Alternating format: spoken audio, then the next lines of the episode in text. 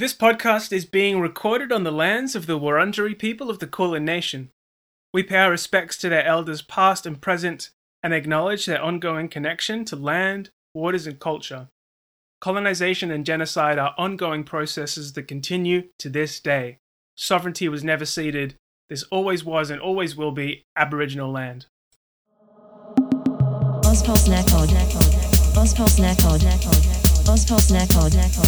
Nepod. Ospos Nepod. Hey, what up? Welcome back to Ozpol Snack Pod, the podcast that grinds up the week's news and packs it all into one big slimy tube for easy consumption. That's right. Welcome back to Ozpol Snack Pod, the weekly podcast about Australian news, politics, and memes.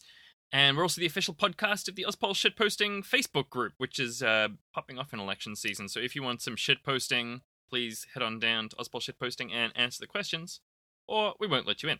My name is Noon, and with me, as always, is my co-host. Hey, what's up? It's Zach the Snack. Can I also advise if you want to join the Ozpol Shitposting Facebook group that you don't insult us or our podcast in the admission questions? Yeah. It's just like it's not a great tactic. Technically, that person answered the questions correctly, but uh, yeah. Anyway, well, they had a bad take about The Simpsons as well. But that question, I really, it's a bit outdated. I should change it. But answer it anyway, listener. Uh, but we're back with a slightly unusual episode this week because uh, a couple days ago, Zach sat down with Anastasia from the NTEU, the National Tertiary Education Union, for a chat about um, some stuff that's going on there. So the back half of this episode will be that interview. Um, but we do have some news before then.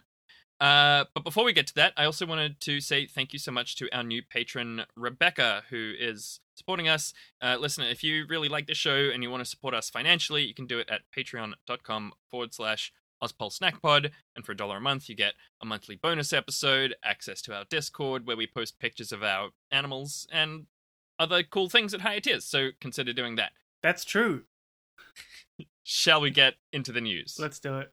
Shitpost of the week. That's right. The meme news. Um, What's happening in memes this week? Noon, give us the meme roundup. Well, the main meme news is that uh, Facebook seems to have done some kind of weird patch that means everyone's feeds are showing content from the earliest date of groups. So all of my groups from 20, uh, my posts and I was bullshit posting from 2016 being like, please invite friends. Um, uh, uh, like getting super popular. Um, Are the uh, lots of compare to pair memes? That template was really big in 2016. it was, yeah, yeah. yeah, Bill, uh, it was Bill Shorten and Malcolm Turnbull. Malcolm Turnbull compare their Yeah. opinion. Yeah. Uh, and uh, Ethan made a meme of uh, Kent Brockman saying, and I, for one, welcome our new 2016 posting overlords.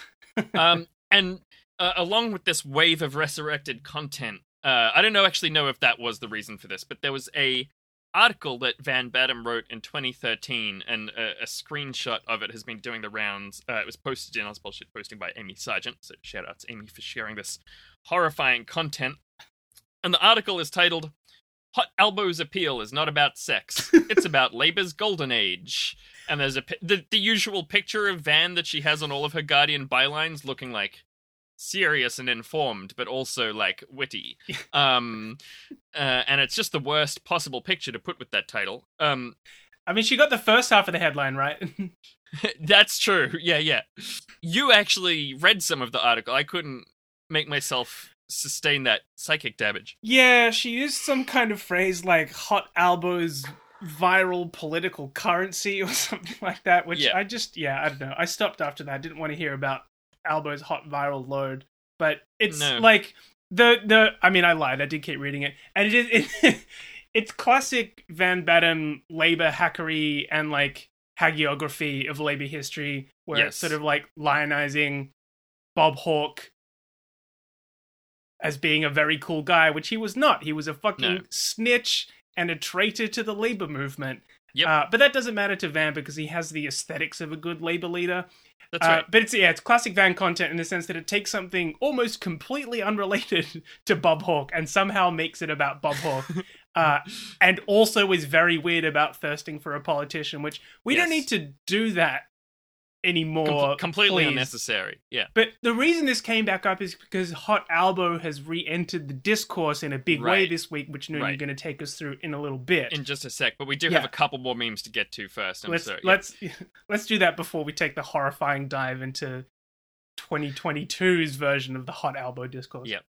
So, uh, Maeve uh, joined the group specifically at my request because I saw them in a different group uh, posting this fire meme and was like, please post it in my Australian shitposting group.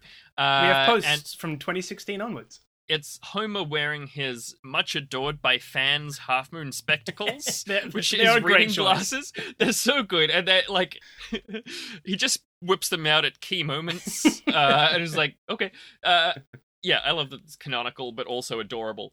Um, and uh, he's at the IRS burger. Um, and he says, "Let's see, anti-LGBT plus culture war strategies lose us twice as many voters as they gain us. Approval already low. Divide fifty-three. Take away." Jenny, what was the yes vote for marriage equality in the seat of Warringah? And then off screen, Marge slash Jenny Morrison is replying 75%. Um, Yeah, more of. I mean, the the context for this is obviously Catherine Deves, the horrible fa- fascist transphobe that Scott Morrison Right. handpicked to run in Warringah, continues to embarrass both herself and the party this week. Yep. I think the main news on that front was that she claimed that she'd been receiving death threats uh, for her horrible transphobic views. and Um, had referred it to the police, and the police were like, nah? Oh, did it get referred to cops even? I didn't see that. It didn't, but I Oh, think right. someone asked the cops, have you received any reports? And they were like, No, well, because it turned out the death threat she was talking about was a screen cap from over a year ago from an account that is clearly a transphobic troll pretending to be a trans person. I see. Be Well, like. I, I'm, I'm a trans man, and I believe that you should have your head cut off. Is very much the vibe of the the tweet. Like, oh yeah, Great, great. she's quaking in her boots. But yeah, I mean, she was like talking about it as if this was, this was like a recent thing. Yep. Um, yeah, she's an embarrassment, a huge embarrassment, uh, Yep. and Scott, an embarrassment of Scott Morrison's making when it comes to the, this election cycle. Absolutely. Uh, also in embarrassing Scott Morrison kind of news, um, he went to a factory in Townsville. Every single article was like a factory, and I was like, okay, which What kind factory? of? No, It took- it's it's an elect. It's a, it's a photo op factory. What more do you need to know? They wear It's a- high vis. The prime minister went there. that is the crucial issue. Yeah. um. Uh, it turns out it was the TI steel fabrication plant. What do they make? Steel, Steel fabrication. items. Literally. Yeah. I read the whole website, and I think one of the things they make is pipes. anyway, Washes, nuts. they they have a sign that says "If you mess up, fess up," and there's Just- footage. Which is, oh, can I just say, aside from anything else, is a hilarious thing to have written in huge text in your workplace. your yeah. It, I mean, a very dangerous workplace where I'm sure people get injured if people don't mention that mistakes were made all the time. It makes sense. Still has Funny. big like uh you know Lenny suddenly becomes the head of the power plant and he's like uh relaxing and then he leans forward to the the uh megaphone he's like uh everybody work harder and then leans back uh hey workers uh uh do mess up, safety. Make sure you up. do safety. yeah. anyway, um, one of his handlers, uh, Scott Morrison's handlers, very accurately realized that it would be hilarious if he stood in front of that sign, So they came Uh, up with a much less funny solution. Which is to be filmed hanging a high vis jacket over it. Um, and uh, like it, it's very funny that it got the cover up got captured on Yeah, screen on amazing. on camera. Um, but anyway, uh, the Labour Party obviously made fun of it in the least funny possible way, being like, "This is a classic metaphor for the Scott Morrison government. Uh, they see Well a done, guys. problem, and instead of dealing with it, they cover it up." Um, That's the joke. Yep. Um, but Hill uh made a much better meme about it, saying SMH cancel culture gone out of control, and it's uh, uh three panels of the sign and then it being covered up, but the sign has been edited to say P and also shit even. which is then covered up by a high vis jacket, and then Scott Morrison stands in front of it. this is a great template. I, I, I haven't been really able to come up for it. Yeah. yeah anyway um yeah so that's sort of our uh, our meme roundup but as as listeners eagle-eared listeners will have noticed that a lot of these things were election related because it is election time so zach why don't we seamlessly transition into our election section Elections generally not that funny. There's too much politics going on at the moment. Don't blame me. I voted for Kodos. Go. whip um that's an in joke with my year eight French class, if any of you're listening. Uh, it's uh, uh, election time, which means it's uh, sausage time. Everyone is talking about the sausage queen. We've all got sausages on our lips. And as a side note, I had to read and write the phrase sausage queen so many times while researching this story. Yeah, so there's this lady, Chrissy Flanagan, aka the sausage queen, actually. like that's her out- handle. That's her. That's her social media handle. Yeah. What are you. Are you suggesting she's not actually the sausage queen? No, I'm just you- saying it's you- like this is not. We're not calling her the sausage queen. We haven't given her this name. This No. is the. This is the correct nomenclature. Is what I'm saying. There's a, another sausage queen in, in Victoria, but the one that we're talking about is the sausage queen of Dulwich Hill. Dulwich Hill. Yeah. Yeah. Yeah. Uh, she's. One of the owners of represent. the, the Sausage Factory, a self described brewery and snaggery. And um, she posted a TikTok basically being like, Albo is my landlord and he cut my rent at the start of the pandemic. He's a cool guy. Um, and also that he was like wandering around and checking on small businesses without media or stuff, which, if that is true, is the least bad thing I think I've ever heard of an MP doing. So, like in in their private like MP business, uh, that like normally it's like yes, local business group, I will get five hundred thousand dollars for a new pool in this private school. What? And yeah, um. And you know she's like, oh, this is proof that Albo is he's real and lives what he preaches and does on a small scale what he advocates on a large scale, which of course Albo has ruled out even looking into raising welfare. The ALP social housing platform is like actively bad for people needing Yeah. social housing. She opens Uh, the video with saying, "This is how. This is proof that Anthony Albert that voting for Labor will solve housing affordability," Yeah. and then goes on to not really establish that as fact at all. Yeah, and like I remember something that my dad said, which I've really stuck with me, and I think I mentioned it to him once recently, and he was like, "What? I don't think I'd say that," but I'm pretty sure he did. But Wow, that sounds like me talking to you. yeah, well, that's where I get it from. Um, not elected so made of plastic. What the fuck are you talking about? that's some crazy hippie shit. Who would who would tell you something nonsense like that?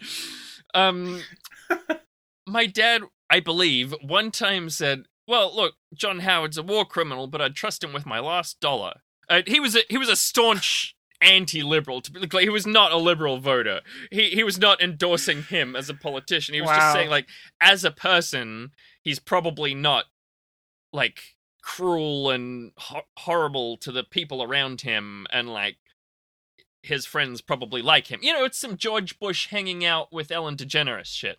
Um, and you know, as a side note, I wonder if that would be true if my dad was like a first generation migrant or trans or something. But like, He's not.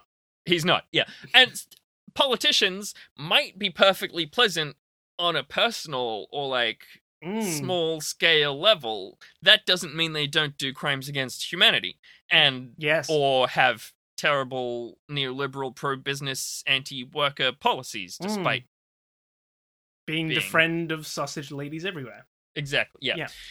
so after that first tiktok came out it turns out that she worked for the alp i think in campaigns and an office staffer uh but uh she claims it was for five months uh but people are like unauthorized advertising you're a partisan hack and and yeah she did a follow-up tiktok being like quote literally 20 years ago, I worked for them for five months, and so definitely fuck me, and it's absolutely something I should have mentioned, even though it doesn't change a single fact of the story.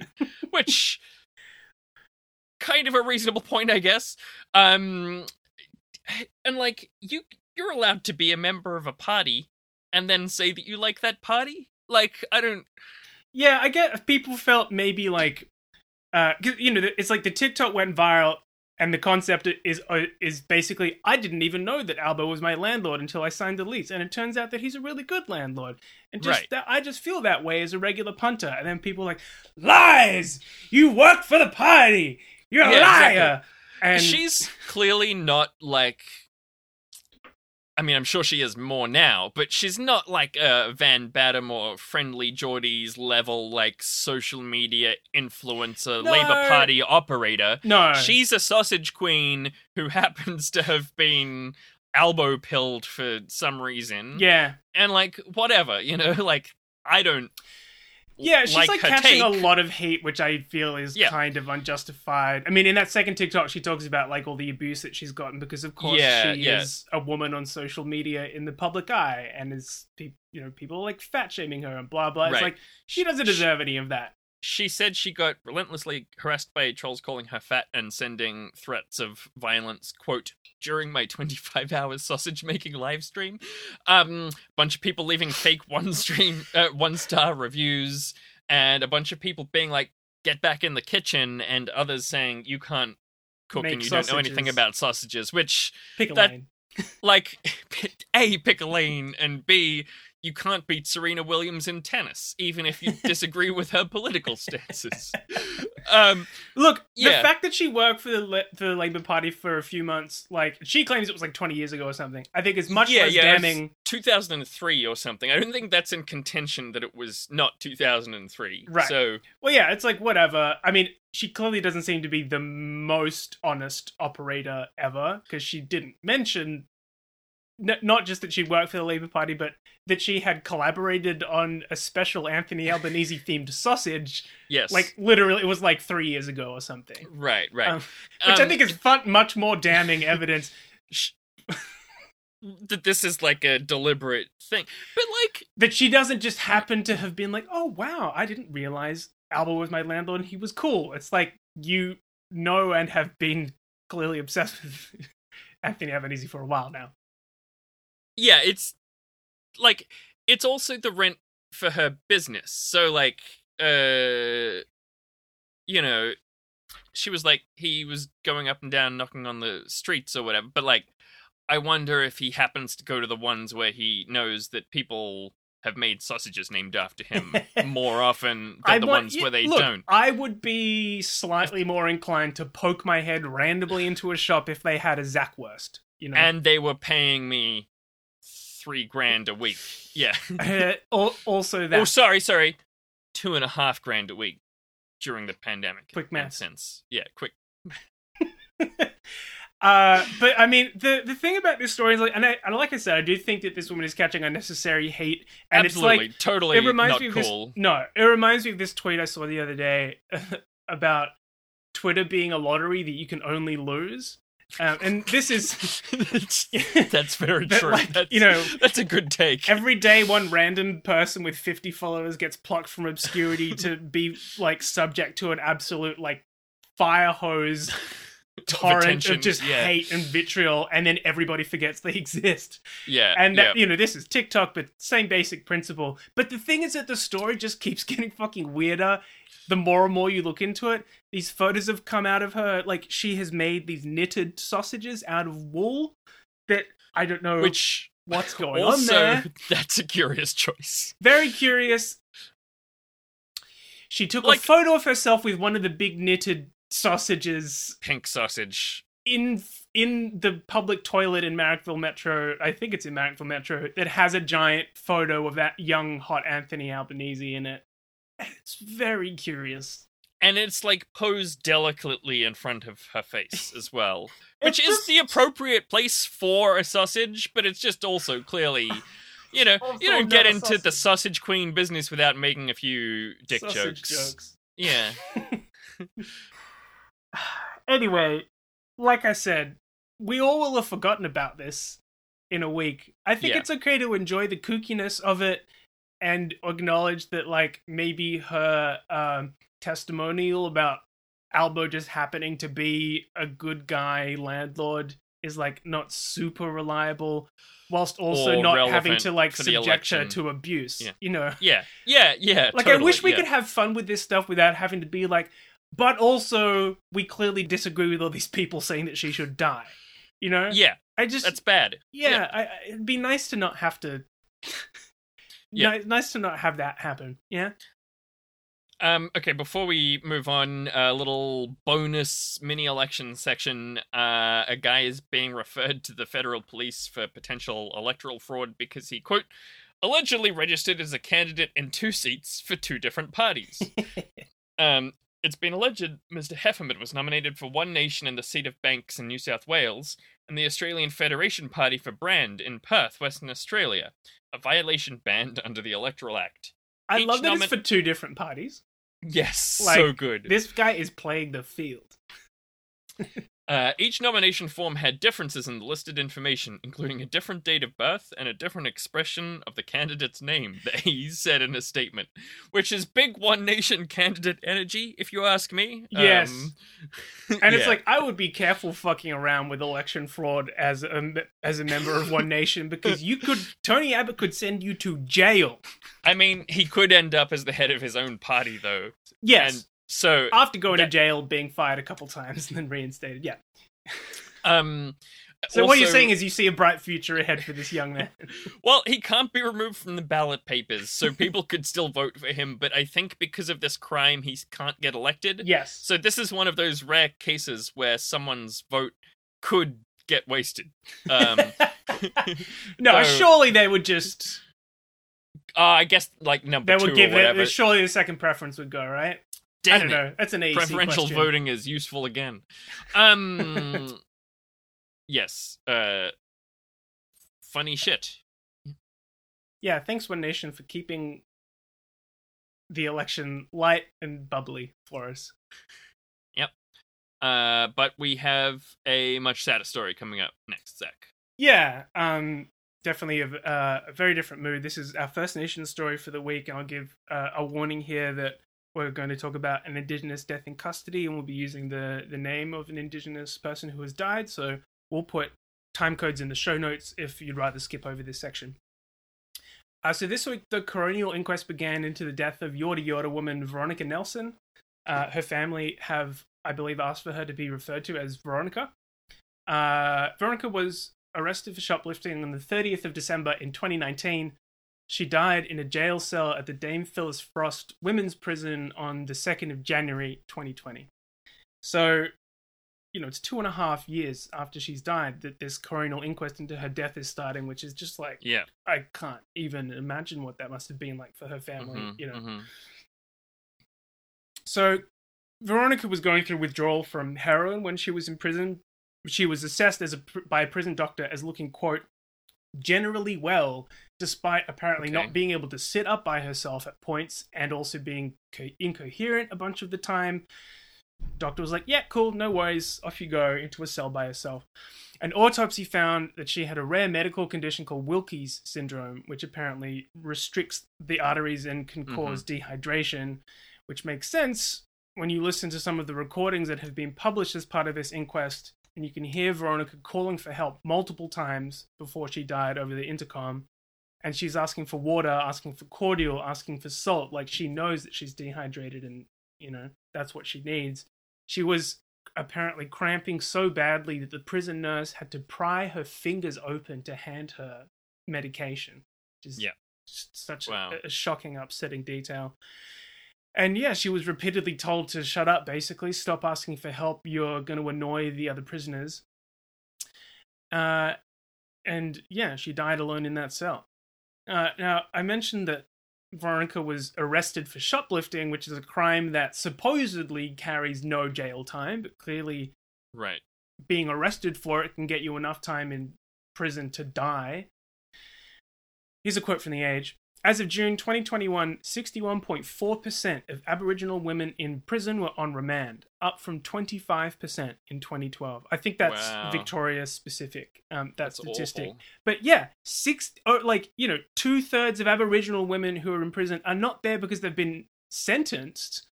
They just haven't even been, like, they're just w- awaiting They're just- their yeah. hearing, which is absolutely mind boggling. So Veronica applied for bail herself without legal representation. And then, kind of unsurprisingly, she was knocked back, and that's why she ended up in the Dame Phyllis Frost Women's Prison. Here's another quote from The Age. The officer who filled out Veronica's bail form admitted errors, including ticking a box on bail and remand Ugh. paperwork that indicated the 37 year old would continue to, quote, endanger the safety or welfare of a person, Oh no. this is despite Nelson having no history of violence. Other boxes were also mistakenly ticked or left off, the inquest heard. quote unquote mistakenly. Yeah, w- exactly. And, like, what's the line between incompetence and, and malice? Right. That shit gets very blurry if, like, the reason that you are being incompetent is because you're a racist cop. Yeah. You know, and it's something And it- so. Sorry, go on. Oh, I was just gonna say, like, I don't know. I, this thought isn't fully formed, but like that. The, the idea that that's like an excuse that makes it better. That like, oh, it was a, it was a like I ticked the wrong box on a form, and it's like that shouldn't lead to someone being ignored overnight while they slowly die from a known medical condition because they were misassessed by a prison warden and not given bail. Like, Yep. No, it's this That's- like horrible, like the the fact that a bureaucratic mistake, yeah, literally like a box, you know. And it's like, and how much simpler could you make this process for the constable who's, you know, supposed to be doing conducting this process? They've literally reduced it to a box ticking exercise, and and still, right. you know. Uh, so yeah, you know, there's been testimony from um, lawyers as well, basically being like, it's very possible that Veronica could have gotten bail. Um, you know, especially had she been represented legally, but especially as well if this box hadn't been ticked. Anyway, um, the inquest is going to go on for the next uh, four weeks or so. There'll, so there'll be um, a lot more detail coming out about this uh, over the next little while, and we'll keep up with that. Uh, but I wanted to end up this story um, by reading a few quotes. Here's from the Victorian Aboriginal Legal Service. Coronial inquests too often dehumanizes the person whose death is being examined. Her mother, Auntie Donna Nelson, and her partner, Percy Lovett, want everyone to remember who Veronica was and how she lived her life with love, generosity, and a deep connection to her spirituality. And they have a couple of quotes um, from uh, Veronica's mum and partner, which I wanted to read out. Here's from her mum, Donna Nelson. Veronica and I connected personally and spiritually. She wasn't only my daughter, she was my best friend and sister. Veronica didn't have children, but in our culture, your brother and sister's children are your children. So when you took Veronica away from me, she left behind 10 children and one grandchild. And this from her partner, Percy Lovett. Veronica was my other half. We did everything together. We had plans for the future. Even now, it spins me out how much I miss her. I walk downstairs and I still expect her to be walking around the corner. I loved her very much, and I'm missing her that much I don't know what to do with myself. Veronica was always helping people. She would help people if she saw them in the street. She always made sure you were well off, that you had everything you needed. If you didn't have it, she would go out and get it. She never knocked anybody if they needed help. Yeah, I remember when this all first happened, there was some photos of Percy Lovett, her partner, um, just looking absolutely shattered and heartbroken. And like, yeah, He makes the point elsewhere that, like, that when indigenous people get in trouble with the cops, like, you know, immediately there's this, you know, quote unquote accountability for their behavior or whatever. But absolutely none of that in the opposite direction. You know, the, Right, the right, family's right, been right. sitting around for two and a half years waiting for the inquest to even begin. Whether Yeah. or not they'll get anything resembling justice out of the end of this is an entirely different question as well. mm, mhm. Um, but yeah, as I say, um, we'll keep um, on top of the updates in that inquest as they happen. Um, but uh, in the meantime, uh, let's move on now to our next segment. You fucked up. Yeah, so Ben Roberts-Smith, alleged war hero, uh, continues to win completely unabatedly um, in court. Uh, so he's suing the nine Fairfax papers for claiming that he did war crimes, basically, and other crimes as well. Um, and the the trial has now moved on to cross examination. So all of the witnesses called by Ben Roberts-Smith's lawyers are now being grilled by the newspaper's lawyers. I think that's what's going on. I'm not a lawyer, but that's what I can piece together from the article. Yeah. And of course, it's going great. Um, so here's a couple of quotes from Hugh Riminton, who uh, used to be a ABC guy. I don't know where he is now, but whatever. He's a journalist. Uh, ben Roberts-Smith's two critically supportive eyewitnesses are his SAS mates, known as Person 5 and Person 35. Yesterday, Person 5 was charged with intimidating and causing harm to a Commonwealth law officer. Today, Person 35 was in court defending his wearing of a KKK outfit at an SAS fancy dress booze up. He says it was a laugh, and he won the fancy dress competition. also, his liking of an Instagram post yesterday that spoke of Fairfax media lawyers being drowned in a quote muddy puddle. Much for the judge to ponder. So That post um, that he liked is wor- way worse than that as well. It's talking Yeah, about yeah. lawyers being first against the wall in their fancy jackets or some shit like that. So I've got the full. Oh, you've got- you- okay. yeah. Okay, so this is from the Sydney Morning Herald. An indication of person 35's view of the proceedings could be found in an Instagram meme that he, quote, liked on the morning of his second day giving evidence. It featured a woman who is wearing a tag that read SAS whistleblowers, her mouth smeared with a white substance, and a grinning man labeled Fairfax Media, the name of the company that owned the newspapers when the articles were published. oh, that's so much worse than I even Yeah. realized. But it's.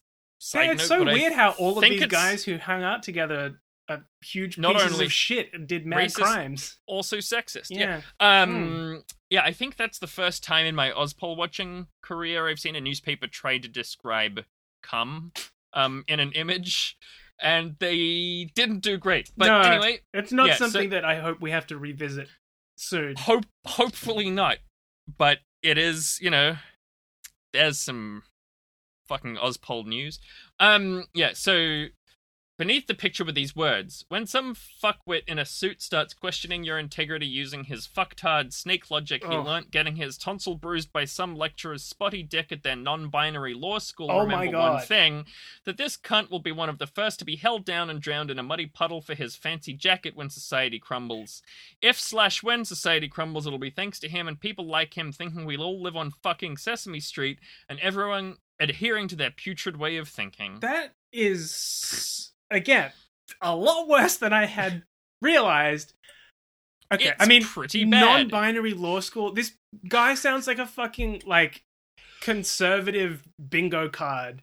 This Yeah. is yeah, this, and he liked this shit while the trial is ongoing. he was giving evidence while he liked it, seemingly. Uh, that's something that I read in a couple of things. Yeah. Um, it's really way up there with that uh, police guy, Brett, uh, Brett Guerin. I think that's the right one. Finally, I've mentioned the correct one.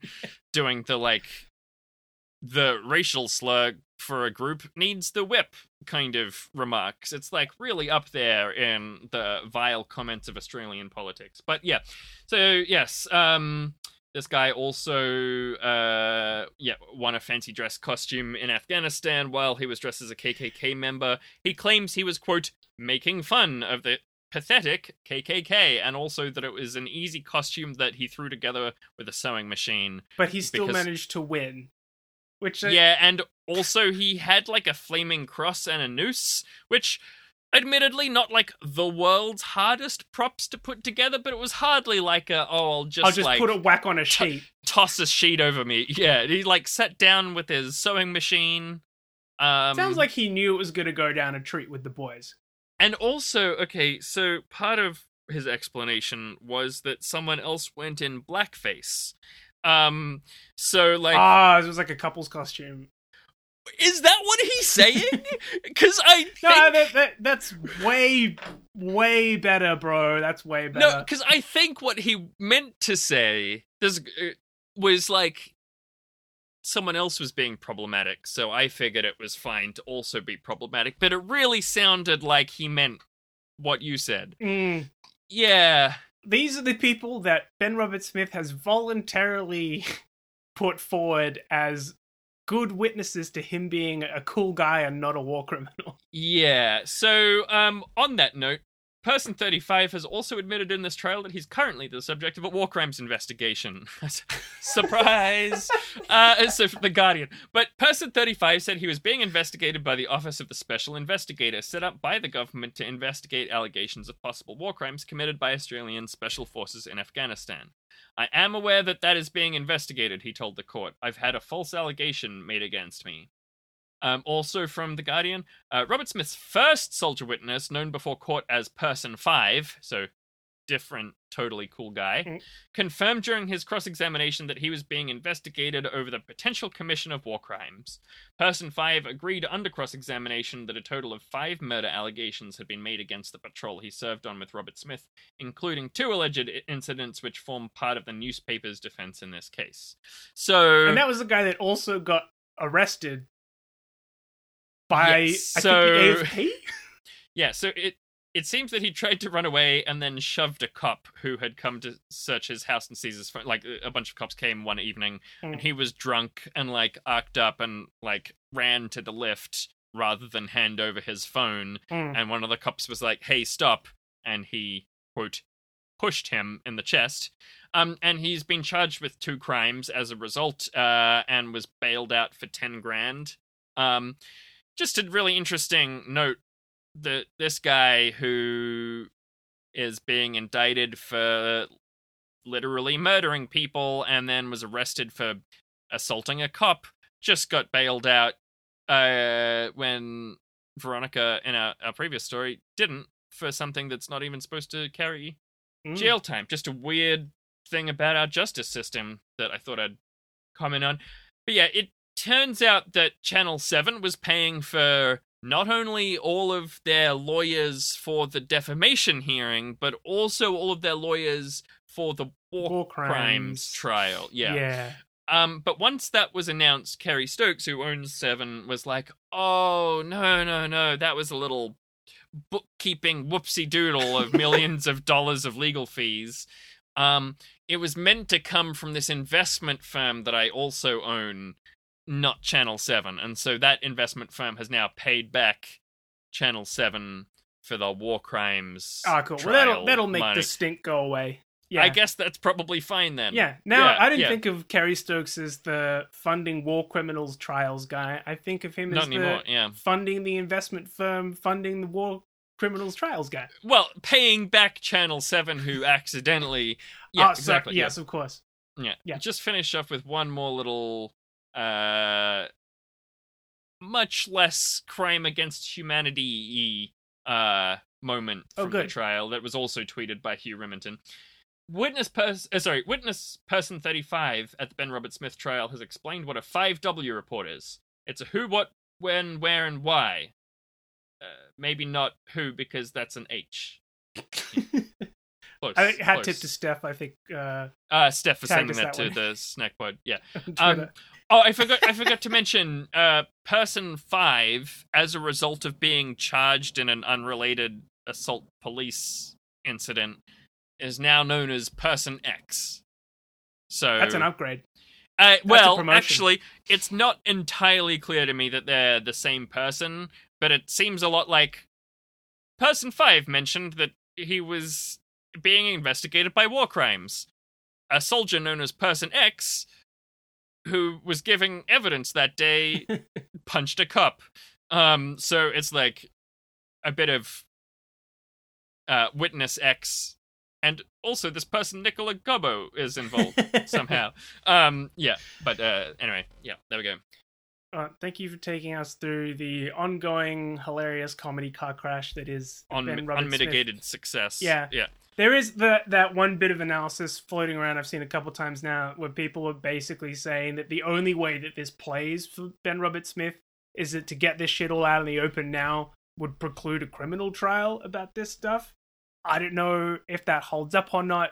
Sure. You know, but That it's like sure. sounds I think you could make a pretty good me, case now that most people in the public would be biased against you Right, after all, mean. all the sure, shit sure, that they've heard in this trial. So I don't know. But Yep. anyway, if you know law, um, tell us whether that's a terrible misread or not. Yep. Uh, we can't co-sign it, but hey, it's out there. Positivity corner. Nice quick one today. It's actually a fairly positive positivity corner, which is nice for a change. Construction unions are going to do a green ban to save an historic Melbourne pub, uh, which is good. So if you don't know what green bands are, they were kind of Uh, mostly a Sydney thing. Zach, sorry. Um, what's a green band? If you don't know, don't know what green bands are, they're mostly a Sydney thing. They were started in the 70s by the Builders Labourers Federation, which was at the time being led by activist unionist Jack Mundey, who was also a Communist Party of Australia political candidate in the 70s. All round cool guy, someone who many in the union movement should aspire to be more like. So, a green band was basically when the union would refer- refuse to work on construction projects that they thought were either like environmentally or socially destructive, Mhm. which is very cool. Yeah. Uh, so they preserved a lot of parkland in Sydney. They uh, fought for the preservation of public housing. Um, in Melbourne, they saved Flinders Street Station from redevelopment. You know, all round good stuff. Cool. Our cities are better off for these green bands. So the pub in question in this story is called the Curtin Hotel, which is um, named after John Curtin, the Labour leader who was prime minister in World War II, and you know, a bit of a white supremacist. But hey, across the road, it sits across the road from the Victorian Trades Hall, so it's like where you go to get a beer after you've been at like an organizing meeting or whatever. So it does, it does have like a strong association with the union movement. Totally. Yep. Yep. It's also a great music venue. I've heap, seen heaps of Yeah. great local and international acts there. Um, Yeah. I yeah, think I saw a drag show there one time. yeah. We de- I definitely saw Lazy Susan there at least once. Um, so this pub, which is yeah, uh, like an integral part of the Melbourne music scene, very closely associated with the union movement, was bought earlier this year, and now who the buyer is and what they intend to do with the property is secret. Yeah, nobody Okay. really knows. Trades Hall has apparently tried to get in touch with these new owners to find out their plans, but they've been Right. repeatedly ignored. So, the Building Industry Group of Unions, which is a little collective that includes like the CFMEU, uh, Metalworkers Union, Plumbers Union, Electricians Union, um, said that they will institute a green ban on the project. Basically, you know, they'll refuse to allow it to be demolished. Um, Cool. Now, of course, since we're talking about the CFMEU in Victoria, uh, hmm mandatory fuck you, John Setka, step down, you asshole. Also, stop protecting him, Vic Trades Hall, get your shit together. Yeah. Um, but aside from that, we do love to see unions standing up for generally things that are good for society, not just, you know, the issues Totally. that, that, that directly affect them. I mean, it it does directly affect them, but like Because it's a union movement watering hole, you mean? like one less yeah, pub for them? exactly. Yeah, yeah. I mean, I doubt they would do it for the plow down the road from my place because it's not their meeting place. But, Yeah, like, but is it like historically important, the plow? I mean, it looks historically important, but I don't know shit about it. It actually has a Labour MP's office in the same building. Now that I think about Hmm. it. Well, Anyway, maybe you need to get in touch with um, yeah. with the unions and see what they can do for the plow. Is the plow under threat? Well, like the uh, the one next to the Melbourne Uni Law School, for example. Whatever. I, They could be doing I more think- and better green I think yes. it's it's very cool because it is using labor organizing and the power of solidarity of the workers in a way that has largely fallen out of favor in direct action or Yes. direct inaction as the case may be um and i think that's a really great thing to be happening in the union movement in general yeah, uh, because i there's just not enough of it. Yeah, just feel like maybe saying that it's standing up for the general good of society and not just the issues that directly affect them is maybe oversourcing that sausage a little. Eh, But like fair enough. I disagree. Um, Sure. I think that this is like it's a green band. That's the spirit of the green bands. Like they're not you know a black ban is when people the, the builders refuse to work on a site because the safety conditions are terrible or whatever a green ban is when you stand up for something because it's important uh, in a social Sure. way and Sure. it's like you know it's I'm not about saying it's not a green ban. Like, I you just think that they have slightly more of a horse in the race than they would for a piece of random parkland for example when or it comes to- social housing. yeah sure i mean it would be great to see them do this for social housing Totally. Um, sorry. Yeah, I mean, I'm not trying to shit on this. I still think it's cool. I just, I, uh, and Yeah, as I what- say, I think the action is even cooler than the specific details of the action. Yeah, I mean, look, I think it's uh, it's a very cool like, yeah, uh, marker of the possibility of union action being a force for improving lives of Totally, you know the people and standing up true. to ruthless capitalists. And Yeah. yes, but it would be very cool to see them come back in a big way and not just for like union affiliated pubs. Uh, and on that, why don't I end this segment with a tweet from friend of the show, JB, aka Fairy Godslut on Twitter. Step one, save the Curtin. Step two, refuse to participate in the construction of any new fossil fuel projects. Yeah, Step correct, three, yeah. no new housing to be constructed if it's not safe, energy efficient, and affordable for low income earners. The spirit of Jack Mundey is alive in us all today, baby.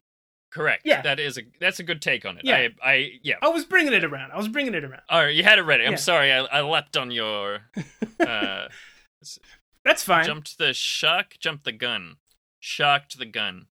That's not. Let's not get into this. What jumping the shark debate means again, because we've already we already know that I was right about it. Um. So We do, we do. That is uncontested. now it is time for uh, my interview with Anastasia Kanjere from the National Tertiary Education Union. Stick around for that. It was a really good chat. Um, more union stuff, more cool union stuff specifically. So yeah, let's have a listen to that now. All right, listeners, you will know that there is a big election coming up. It's all anyone can talk about. I'm talking, of course, about the National Tertiary Education Union elections. And in a very exciting turn of events, I have here with me now someone who is running for the General Secretary position at the NTEU, Anastasia Kanjere. Welcome to the show, Anastasia. Hey, Zach, thanks for having me and thanks for absolutely nailing pronouncing my name. Thank you. I watched your introductory video on Twitter where you say your own name like 10 times before we I talk. love it. Yeah. Amazing. That's uh, whenever I get a guest on the show, I like frantically scroll through their social media, being like, "Please tell me they've said their own name somewhere in a video." Very, very thoughtful of you. and it was your pinned tweet, so it's like, well, That's yeah, right. I, I, think you're it the thoughtful one. here. Yeah. Yeah. Uh, yeah. So the NTEU elections are coming up, and you're running for general secretary, um, which I think is is pretty big. That would mean a pretty big change for the union if that was to happen. Yep. Um, so I guess for our listeners who aren't familiar with you and the union, um, do you want to tell us a little bit about yourself and, and how you first got involved um, Yeah. in, in the union? Yeah, absolutely. So, um, and yeah, when you say like pretty new, um, unprecedented. So, Yeah. in in the NTEU's history, um, a a rank and file uh, candidate, which just means somebody who like currently is a worker in the sector. So I'm Mm. I'm a casual academic. I work for universities. Um, so I'm just an ordinary member of the NTEU, and and never in the history of of the union has um, someone like that been elected to the position of general secretary. Right. Is that Um, sort of in opposition to somebody who's like a sort of professional unionist kind of thing? Yeah. So yeah. So so historically, um, well, historically they're basically never contested elections. Right. Um, but historically, people kind of um, progress up the ranks. So they become branch president, and then they become like division secretary. So that's like a paid. So usually, someone would have had a paid, usually quite a fat salary paid in a Mm. union role for years before they would even run for general secretary. Gotcha. Um, so they wouldn't have actually been like a boots on the ground at the coalface worker in the sector for a long time before they take on that position. Yeah, I can't see that throwing up any, any problems at all. No, it works great. It's an excellent system. Um, and you can really see how excellent the system of unionism is when you look at the um, conditions of workers in the tertiary sector Mm. um, and how um, comfortable and happy they are, and how secure their jobs are, and how they never have to work insane hours or like from a hospital bed Um, Jeez. and it's just all working really well. So um, there's no need to change for No, change. no need for you to know why I'm run. doing this. Yeah, can probably end the interview right yeah, that's right. Uh, no, there are big problems facing the tertiary sector. Um, people who've been listening to the show for a while will hopefully know a bit about that because it's something that we do um, try to keep tabs on. You know, we've Mhm. talked about uh, rampant precarity in the sector, um, you know, massive casualization, huge, like mind blowing amounts of wage theft, uh, total lack of government support during the COVID pandemic. All these things kind of coming together to, uh, yeah, it's just like the the sector's being attacked from all sides. Um, but I'd love to hear from you a little bit. You know, what's it like, and you know, working in the sector right now, and what's the experience for students like as well as workers? Yeah, um, that's really a really miserable part of it. Um, so, like one, I mean, you, everything that you've mentioned is so relevant. One thing that um, you haven't mentioned is also like COVID safety, which is Mm, something that my students are really um, upset about. I sat down with a student recently who um, lives with somebody with a with a pretty serious health condition mm, and who is just terrified of bringing COVID home yeah, um, because this student has been exposed to COVID multiple times this semester, wow, um, so has been a close contact, and this is in um, classrooms with windows that don't open, um, and with uh, no air filtration. Um, And so I've started wearing my mask again while I teach, which Mm. honestly, like you know, I don't want to be a baby, but it really, really sucks. Like it feels like you're suffocating. your job is talking to people, Right. yeah, exactly. It's a lot of talking um, and a lot of trying to talk, like projecting your voice a bit. Yeah. Um, And, you know, four hours of that um, under a cloth mask is not gr- the greatest, but it's just the only safety protection that I feel like I can give to the students. Yeah, Um, and it's just not good enough. And, and I really feel like I see that my students just understand that they that they like a lot of them bless their hearts um, really understand my exploitation um, Mm. uh, you know some of them recently asked me if i was getting paid penalty rates for um, working on uh, a public holiday and um, and they and they really do understand that and and and they understand the kind of um, transitive contempt i guess that they're held in by the Mm, institution when the person who's teaching them you know a lot of them you know like we have pretty good connections Mm. um and and and so they they hate it that that's the situation that i'm in as well yeah. Or if- you're not given the resources and the support to be able to be a Mm. good teacher, like you know, how Yeah. can you know that's obviously going to have a huge negative effect on your experience as a student. Let alone the clear, like the very material impact of under resourcing in the form of COVID safety. Like Yep. that's a really straight line you can draw from like budget cuts to bad for people's health, yes which is you know, so the stakes are pretty high for you know uh-huh the what we're talking about here. Yeah. Yeah, and yeah, and I really like I really loved your intro about the you know the federal election because you know um like eh, compared to an election where the options that we're being given are so incredibly similar. Mm. Um, I was I was excited to to sort of take this on and and start an election campaign where there's actually a really really really marked difference between um the the options that you're going to be given. There's there's there's Yeah. something that's literally unprecedented or there's kind of business as usual. Um, and so we're really excited to get to actually talk to people about that, to talk to them about like what, you know, what do you want your union to look like and do you feel satisfied with how things are currently going? Yeah, my B joke um, opening was going to be an election where something good might actually happen. Um, yeah. so, Yeah. uh, but yeah, I mean, why don't you tell us a bit more about um, the differences? You know, what are you, what are you kind of like? What compelled you to run? What do you want to change at the NTEU? You know, Yeah, absolutely.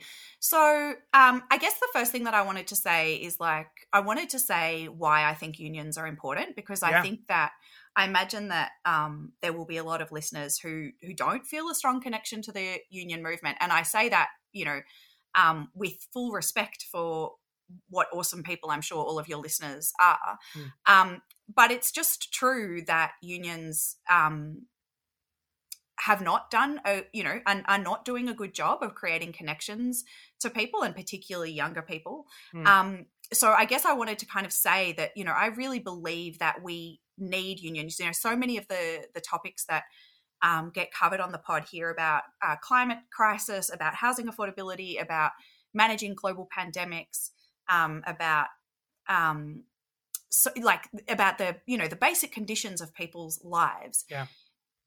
Unions are a way that we can build and direct power from ordinary people to make a positive impact on all of these things. They actually are a fantastic mechanism to do that. Mm. Um, potentially, they have a fantastic potential, and I would say that you know they have not lived up to that potential.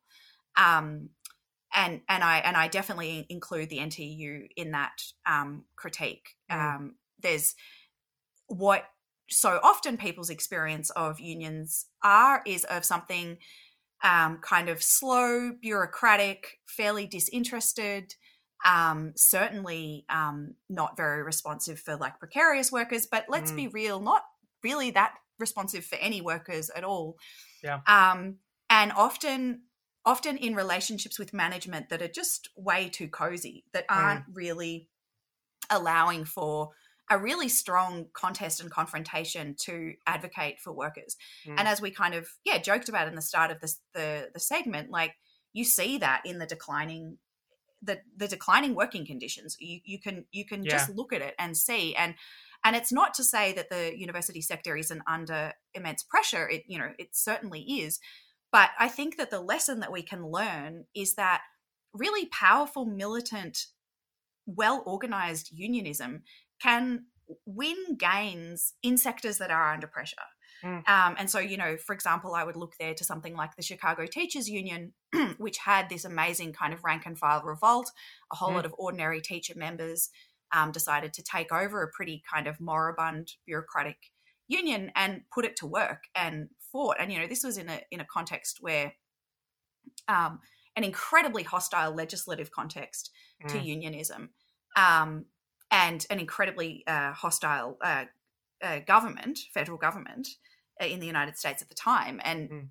and so so you can win wins. I don't I don't think. I don't think it's ever good enough for union leaders to just say, "Oh, well, things are really tough right now." Um, Yeah. Okay, go out and make the difference and and help the workers actually win big, regardless, because that's literally your job. Yeah, and I think that's a pretty um, strong rallying cry, a pretty strong flag to plant when you're saying, you know, I want to lead this union. Mhm. Uh, I think that's a pretty strong point of difference. Yeah. Um, and yeah, I mean, we've been talking actually in an earlier segment about um, the possibility of uh, some Victorian unions instituting a green ban to save uh, the, the, Mhm. John, the the Curtin Hotel here in, in in Melbourne, which is obviously a great example of you know the potential social good, the power for social good that unions have beyond Mhm. just the remit of looking after themselves and their own workers. So Mhm. that I think is you know uh, such an important part of this whole picture.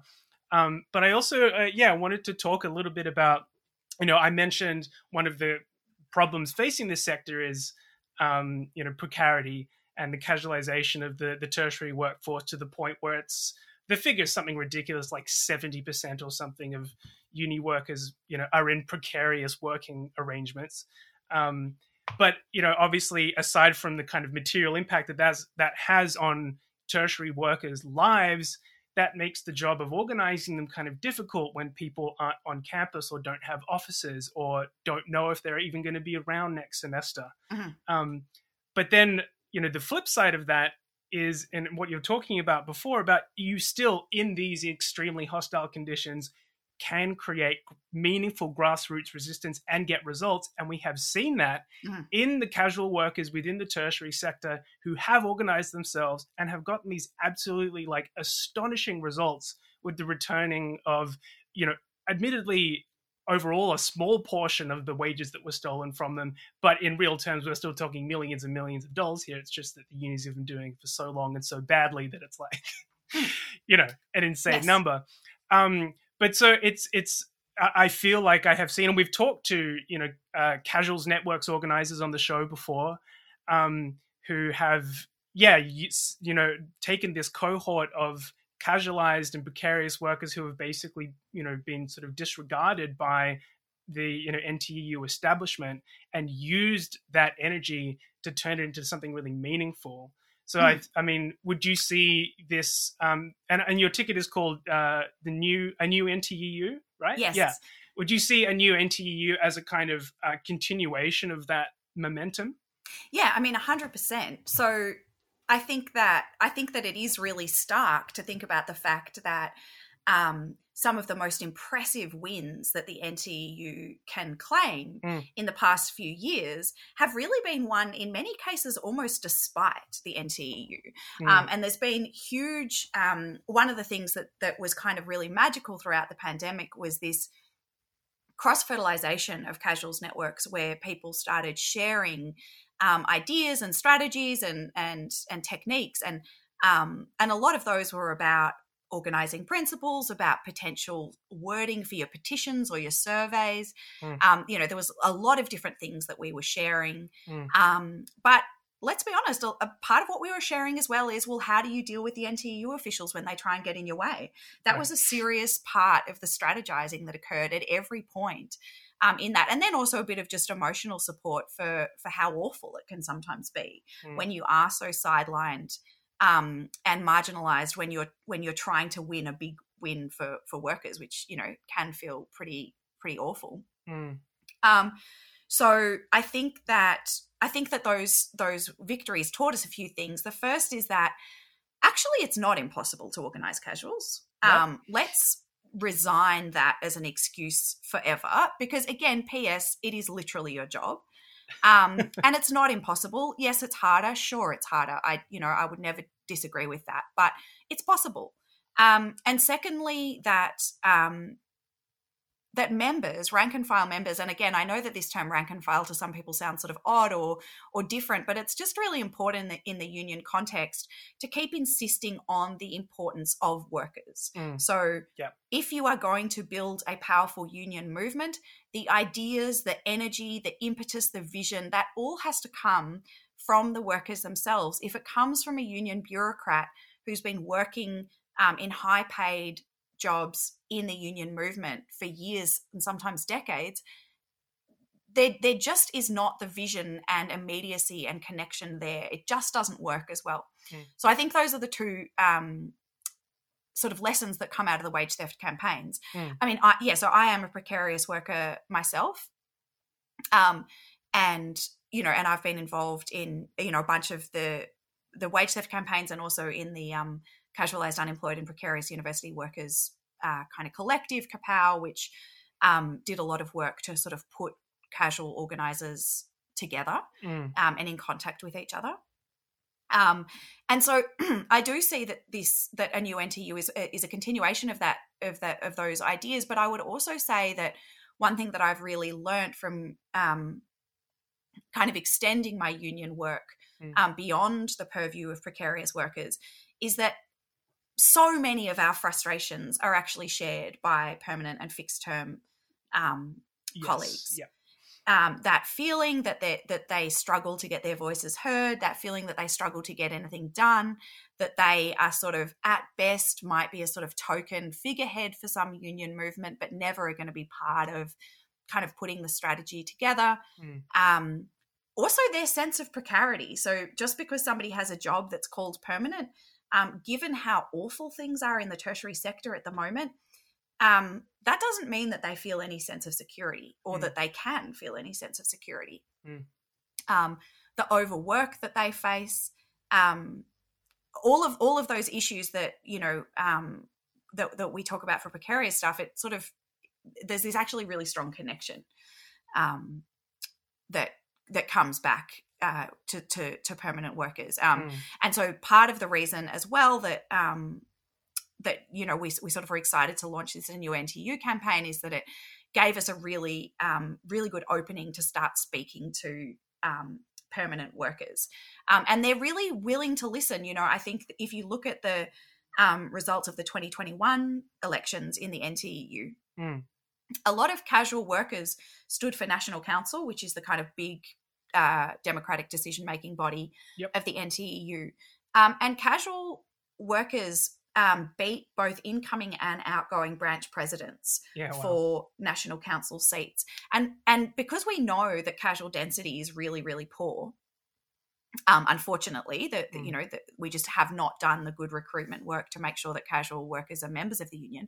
Mm. What we know from that is that permanent staff members are actually really happy to vote for a casual Mm. if that person has really um, set out a vision and a kind of shared solidarity that they can offer. Permanent workers will vote for that. Mm. Um, and you know more strength to them for understanding that our um, our needs and our our conditions are actually really connected. Yeah. So that is another real. That's a kind of I guess an, an inspiring basis for launching a campaign like this. Absolutely. Again, I think you know it's the presentation of like of of a strong vision there, and one that is built on this idea of yeah the shared experience of workers, not one Mhm. that's aiming to divide them on you know their the category of their employment or whatever, um, which is fantastic to hear, and sounds like it could be yeah like a really powerful uh, change to see within the NTEU Mhm. um, some terms that have appeared in um, some of the like public statements around a new NTEU that I've seen is the idea of changing the NTEU from a lobbying union to an organizing union. I'd love for you to tell me a little bit more about that, what that would look like, and what the result of that would be. Um, sounds really interesting. Yeah. Okay. Cool. So, um, yeah, and we sometimes like the lobbying style. We sometimes call like advocacy model. Uh-huh. So the lobbying model of unionism is that you get a smart person to write a discussion paper, um, and then you get maybe a team of smart people, and then you get um, like you know a, a high up union official to um, advocate for that. And what you might do is you might um, call up a couple of workers that you happen to have on speed dial who will sort of, you know, put their face in the paper um, next to it. And, you know, Sure. I'll, I'll be honest, I've done this too. You know, when we, um, I'm a member of the La Trobe Casuals Network and we have a wage theft campaign. Um, against La Trobe. You know, we've already had several million dollars paid out to workers, but again, that's only a fraction of the cost. So we're pushing for more. Mm. We've lodged a dispute, um, you know, and you get a call, um, and you know, um, will you do this interview with the Herald Sun? And you say, yep, you do it, and there you are. If that's the You know. union work that's going, that's Yeah, that's right. And you know, done. like you know, and and and and not to be nasty about anyone involved in that. You know, it's it's it's a way of doing things. Um, it gets a certain result. Mm.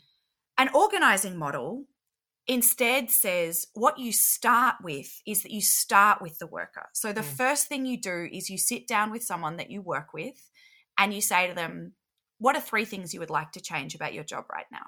Mm. And you listen to the answers. You don't expect that you know what the answers are going to be. Yeah. You listen to the answers.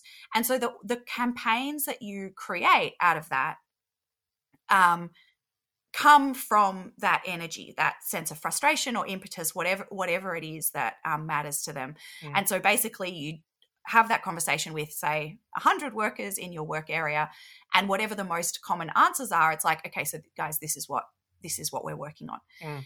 Now, in order to do that, you need to really trust the workers and you need to be profoundly committed to a really democratic model Mm. where you as a union bureaucrat don't necessarily get to decide where the conversation ends up. Sure. And what you do by doing that is you actually tell this worker that you're talking to, you are a leader. Hmm. You don't you don't need me. In fact, the goal of a really good organizer is at all points to make themselves um, redundant, Hmm. and that's why um, you know one of the things that I said in in my video that I um, that I um, put out is one of the things that I think that I'm really proud of. That I think the sort of the skill, if I can say really just one skill that I bring, Hmm. is I'm really good at getting the best out of other people. And that's the role of an organizer. The role of an organizer isn't to be a wonderful person. Oh, like Anastasia can la la la la la. No, it's not about me. It's her, what what potential exists in the workforce already, and if I have one skill, it's it's recruiting that potential and and and allowing it out. So what that means is that you have to have a very different model of leadership. And that's why um, you know, for me, my kind of key words for the new NTEU campaign are democracy, participation, and trust. So you have to be willing. In fact, you should be excited by the possibility that that worker that you talk to is going to have better ideas than you and Mm. that maybe they would be a better leader than you and that maybe they will be running against you in the next election and maybe they will win you should be excited by that and Mm. energized by that you shouldn't be terrified by it or trying to shut it down because if you're doing that you're doing exactly the opposite of building worker power Mm. and let's be really honest about this. There are really smart people in universities, and there have been really smart people in universities for the last decades. So I think that if we look to being smart as the solution, which is going to save universities, I think that empirically that model has been tested and it has failed. So I Mm. think that we need to not so much focus on being smart and we need to focus on being powerful. Well put. Thank you. Uh, yeah, it's almost like you've been thinking about this for a long time. I know, I know. It's so obsessive. I'm sorry. Um, no, it's it's it's great. And you know, you were talking earlier about this uh, idea of unions being these kinds of stale, slow-moving bureaucracies that people find it extremely difficult to interact with. Um, which I think you're and you're articulating uh, what a union should be, which is something that people are excited about being involved in, that is welcoming to Mhm. new people and new ideas. And yeah, I uh, you know, I mean, it, it, this is broadly descriptive of the union movement as a whole in Australia. Density being Yes. down, you know, having been continuously kneecapped by the policy of successive governments, both Liberal and Labor, which is why we're not even going to talk about the federal election in this segment because right? other Exactly.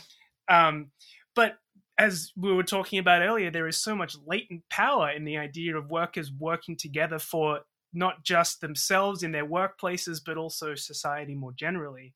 Mhm. Um, you know, and this campaign really speaks to all of that stuff that you know makes myself and Noon, although is not here with us for this interview, passionate about the union movement and what you know it can accomplish. Yeah. Um, and yeah, I think uh, uh, you, you get you said something very um, pithy in your interview with uh, Jeff Sparrow and Jacobin.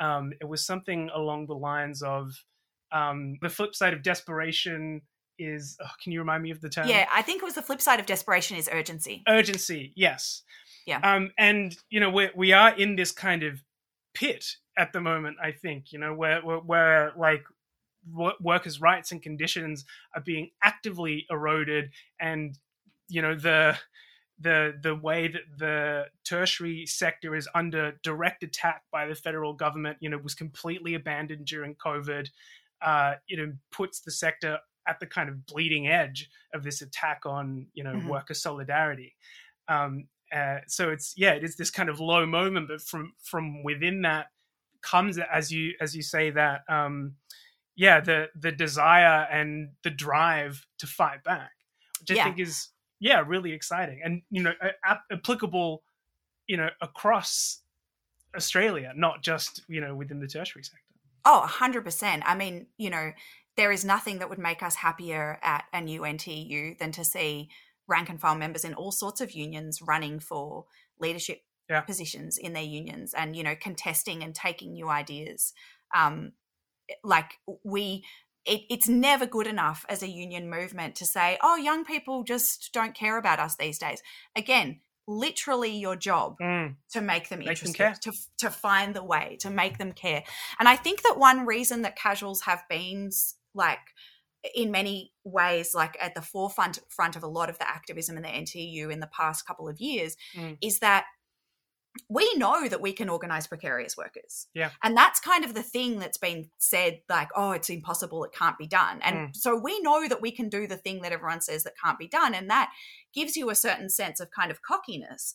Um, you know, because this campaign that I'm running is very um, you know, it's very I'm really not sort of following the approved rungs that you're supposed Mm. to go through to um to become you know a, a leader in the union sector Mm. sector it's very kind of just pushing to the front and saying actually no i'm just going to contest this right now i'm not Mm. going to um uh sort of I, I i don't i don't want to be a kind of a successful union bureaucrat. I actually want to be a rank and file revolt leader. Um, and I think that part of what has given us that kind of sense of like, actually, this can be done is like, well, it turns out that we can organize ca- casual workers. It turns out that we can organize migrant workers who are dealing with visa conditions. Mm. Turns out that we can organize single mothers who max out their credit cards over summer. Mm. Um, and when you can, um, when you know that you can talk to people like that and get them to take risks, um, it makes you feel kind of like, oh, I actually, yeah, we, we, know how to do this. Um, and you know, a lot of what we learned during the pandemic, but we um, we've continued to kind of apply those skills that we've learned. Yeah. Oh, I mean, I think it's very exciting, and I think attendant with this, you know, with, with I guess what we're describing as as a grass as grassroots momentum within the union would be also the kind of you know a very different political attitude um, Mhm. to the existing union establishment. And uh, one thing that I did want to touch on before uh, we end out the interview, because it's an issue that we've talked about previously on the show, is uh, well, we talked about this incident at National Council last Mhm. year involving uh, QUTE, the Queer, Queer Unionists in Tertiary Education, the network, and there was this motion uh, about gender critical theory that kind of got uh, sort of neutered by the national executive. They took out the language that sort of condemned transphobia. Uh, and I saw um, on the website for a new NTU that you have the endorsement of Amy Sargent, who's the national convener for QUTE, which is obviously a really good sign from the perspective of, uh, Yes. you know, f- from our perspective here at the podcast. So that was something else that I wanted to touch on. I mean, the idea of, uh, yeah, new ideas that are more representative of Yes. the workers themselves coming up Yes. with uh, rank and file members, you know, getting into leadership positions. Yeah, one hundred percent. Because one thing that I want to say, and because yeah, that your coverage of the that national council thing was so fantastic um, and so cathartic. Um, one thing that I want to say about that incident, and there's there's frankly been many others in the NTEU around issues with transphobia. Um, I Mm. won't go into all of them now, Mm. but every single one of those issues has come up as a result of anti-democratic behavior on the result of senior officials. Every single time we have faced these issues, it has been because um, democratic processes have not been properly followed. Mhm. So the members of the NTEU are very clear on what they think about about this issue. They Yeah. don't like transphobia. They want a trans affirming union. There's no there's no lack of clarity from the membership on this. And so this is one of these great instances where you don't need to choose between being a good unionist and having good social justice politics. Mm. They go together. Mm. The the the behavior of the senior executive at National Council in regards to this QUTE motion was appalling, but it came at the end of days of trying to step on pro democratic reforms Mm. that rank and file workers were proposing. So this was just one element of it. The other thing that I would say about gender critical ideology is that the reason that it's really important for us to condemn this as the NTEU is because we are workers in the university sector, and the university sector is a place where transphobic ideology is produced. Mm. So it's Yeah. it's not I can understand that say the electrical trades union might not particularly feel that they need to pass a motion condemning gender critical ideology. I Mm. you know, I appreciate that. But the point is is that we are workers at universities and universities construct ideology and social consensus. Mm. And we as university workers want to be able to say that we condemn those who use their university positions to construct ideology that is that is harmful. And Mm. let's be let's be real about gender critical ideology. Yes, at the moment who they are coming for are trans and gender di- diverse people. And of course, I would never not put those comrades in the front of my mind when we're fighting this fight. But let's not pretend that they're going to be any of our friends. Like, let's not undersell the kind of threat that this kind of ideology poses to.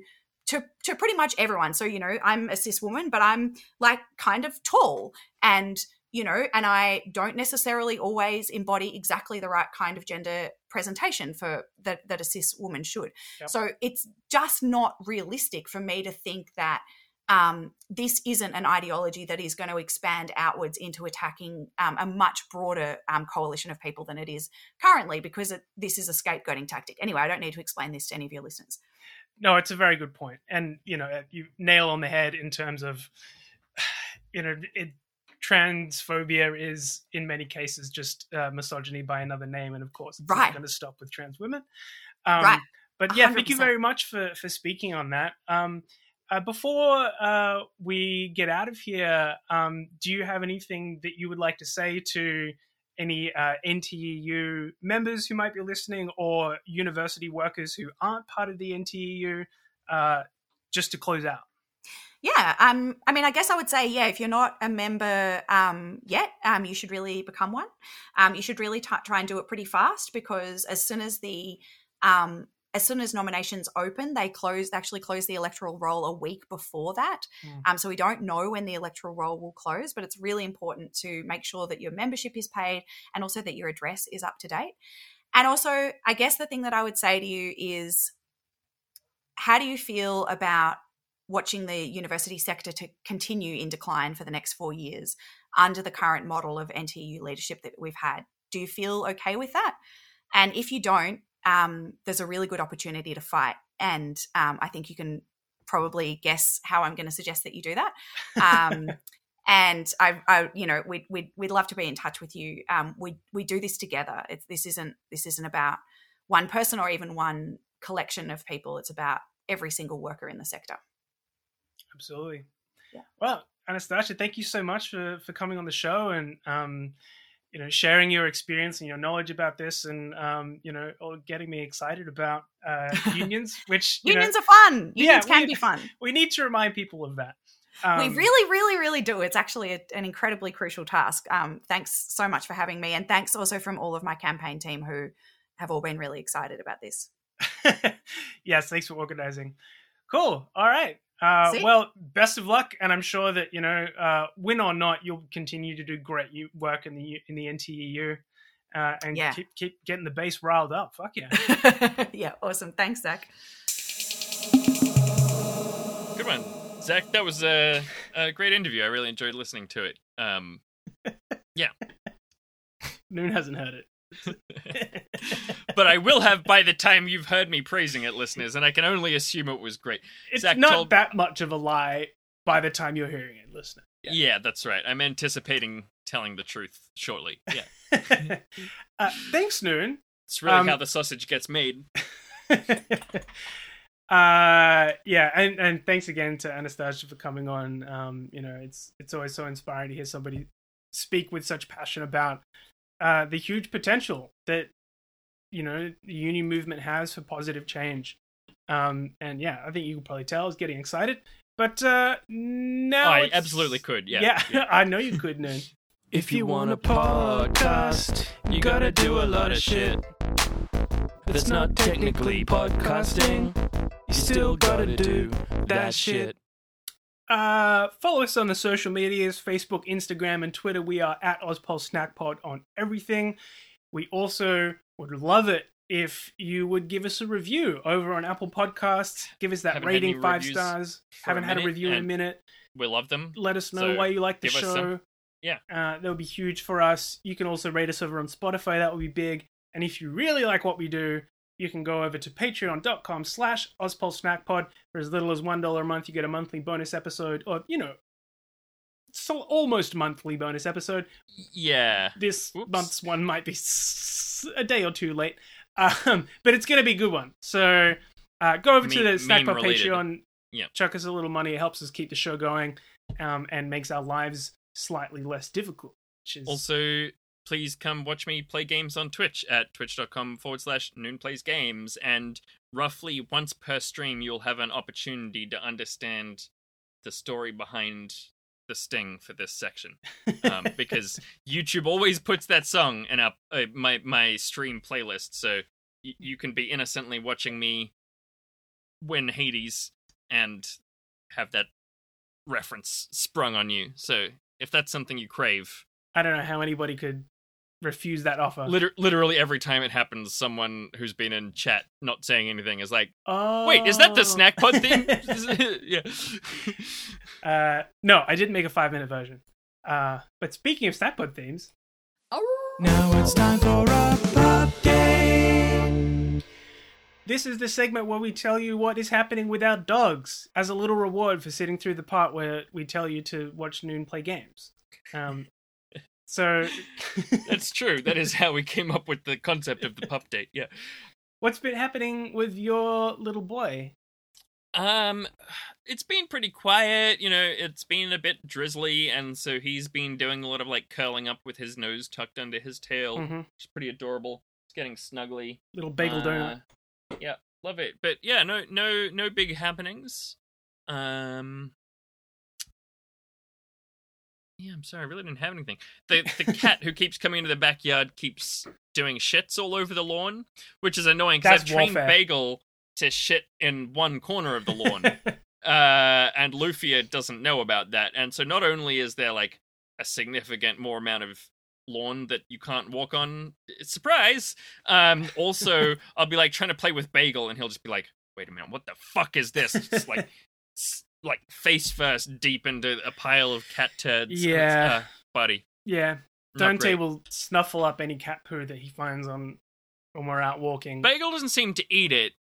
he just wants much. to rub He his just- nose in it. Just have it firmly smooshed on the little leather button. Yeah. I always think about that with dogs, how they get their nose right up on shit, but they have this like incredibly powerful sense of smell. And I always think like, isn't that like putting your ear up to a massive subwoofer speaker at the club or something? Like, aren't you getting massively overwhelmed right now? Maybe that's just how they like it. I, I, just think want to experience like all poo and nothing else. I I think it's one of those things where it's like you know you you see a a bunch of vertical lines and you're like what the hell and then you like look at your phone from the bottom and it says like the game or whatever um Ah, like a Del Toro Quest puzzle. Exactly like a Del Toro Yeah. puzzle exactly what I mean yeah yeah I often wonder on what level they enjoy chewing things is it like me tearing up a coaster at the pub Eh, Rubik's cube interesting Yeah, young this is why I don't give Dante pieces of like food that I spent a long time cooking with love for myself. Because I'm like, you're just gonna swallow it. This makes no difference to you. This could be a Yeah. piece of Nutrigrain as far as you're concerned. yeah So have the piece of Nutrigrain. Uh, yeah, I don't. Dante's been a pretty good boy this week. No major disasters. He did almost kill us yesterday, which hasn't happened for a while, cool by cool. almost pulling us into the path of a truck. Um, perfect but he was otherwise quite good on that walk. I was reflecting, um, you know, dog own- ownership life. I think this is quite a quite a nice walk, and it has been a relatively pleasant forty-five minutes of my. Oh God, oh oh Jesus Christ. um, I was reflecting on our walk yesterday that you know I think I've mentioned on the podcast before that Dante will not just pee on a bush. He needs to kind of run his whole body through the bush before he will yes, like pee on it. Yeah, Bagel does the same thing. and Yeah. I'm not it's like really climb- sure why. climbing through it or over it, you know, definitely getting as much contact as possible. And he'll often emerge covered in like bits of flour and pollen and stuff. And I'm wondering if like is Dante acting as like a local pollinator in our area? Like, because Mhm, he's definitely moving pollen around. I'm not sure if he's getting it from where it needs to be to where it needs to go, but but like I mean, probably. yeah. very. Uh, I mean, like he's yeah, That's that's what they're for. that's very true. So yeah, I don't know, but uh, People, um, uh, honeybees. Uh, Drake looking away as if to say no thanks.